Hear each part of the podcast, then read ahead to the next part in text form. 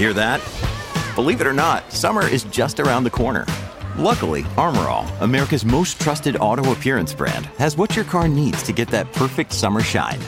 Plus, now through May 31st, we'll give you $5 for every 20 you spend on Armor All products. That means car wash pods, protectant, tire shine, you name it. Find out how to get your $5 rebate at armorall.com. Armor All, less work, more clean. Terms apply.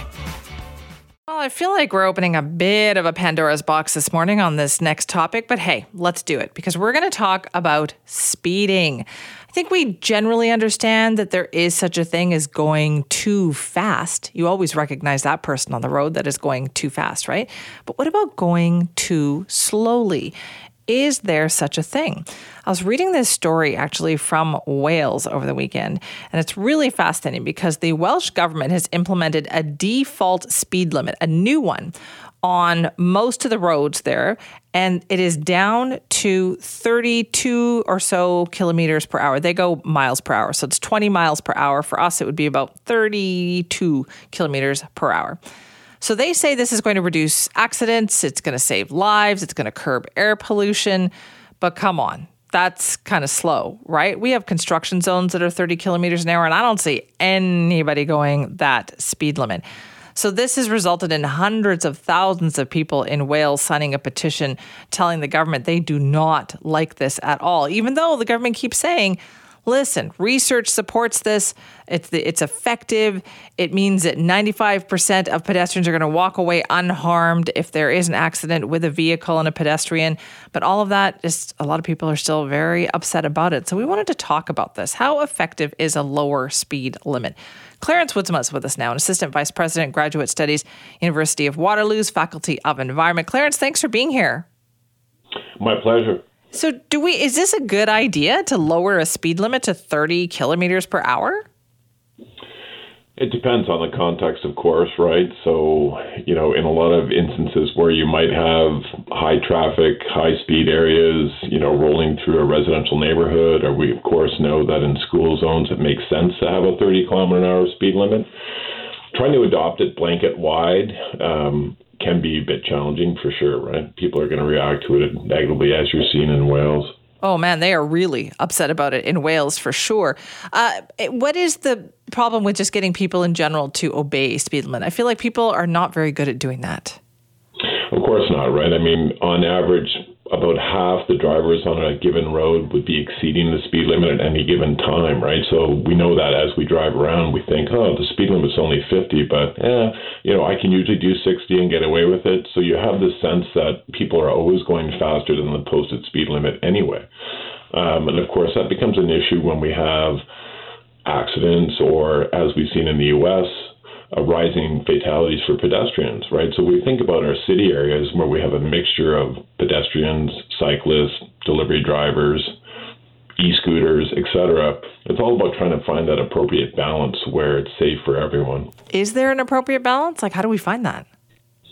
Yeah, you again, it depends on the context. You look at areas of Vancouver. Obviously, if it's a, an expressway, the class of roads where we're trying to move large volumes of traffic quickly, that higher speed limit is appropriate. But for a lot of our city areas, um, you know, for too long the automobile has been given sort of this primacy. Everyone thinks that it's all about cars and they should have, you know, the right to go as fast as people feel like they need to go. But cities are ultimately for people. And so if we consider pedestrians, cyclists, people riding transit, again, I think it makes more sense to try and achieve something that uh, works for everyone. Oh boy, Clarence, I feel you know how people feel about this when you start talking about sharing the road. For some reason, people don't like sharing the road. Well, and, and, and that's part of, you know, I think uh, the psychology of the automobile. People really appreciate that we're in their vehicle, it's their car, they control the environment, the heat, the radio, unless, of course, you're with your spouse and maybe you're arguing about what to listen to on the radio. But it is that sense of, you know, it's my vehicle, I get to do what I want.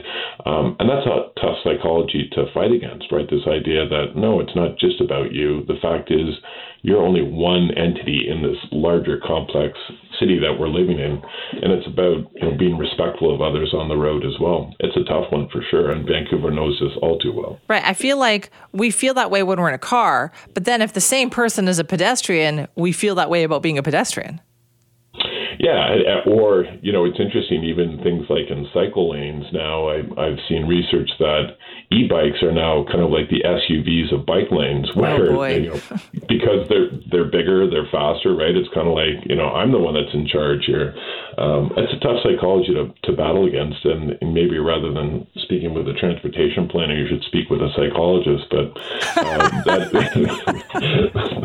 that that is part that is part of the challenge, right? And, That's a lifetime of research for a psychologist. But what you're able to tell us as a transportation planner, though, is what works. Do lower speed limits in certain areas work? Absolutely, they save lives right? That's the, the key thing. And not only do they save lives, but research also points out that there's other health benefits as well.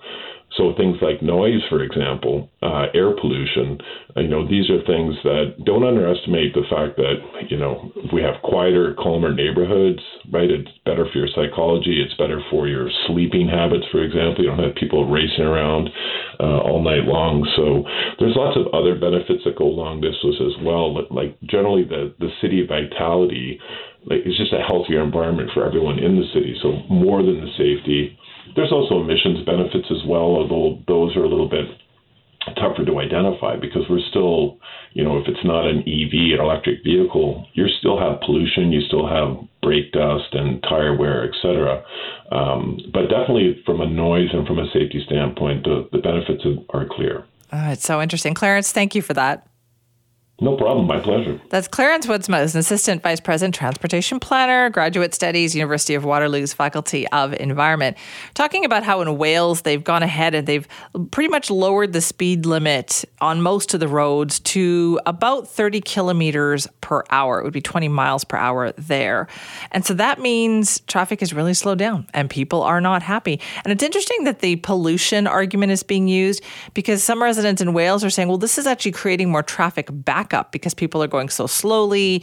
And so, therefore, it's leading to more traffic kind of jams, hence, more they feel emissions. So, it's going to be a very interesting experiment to watch. So, do you think that in some areas we could lower that speed limit perhaps?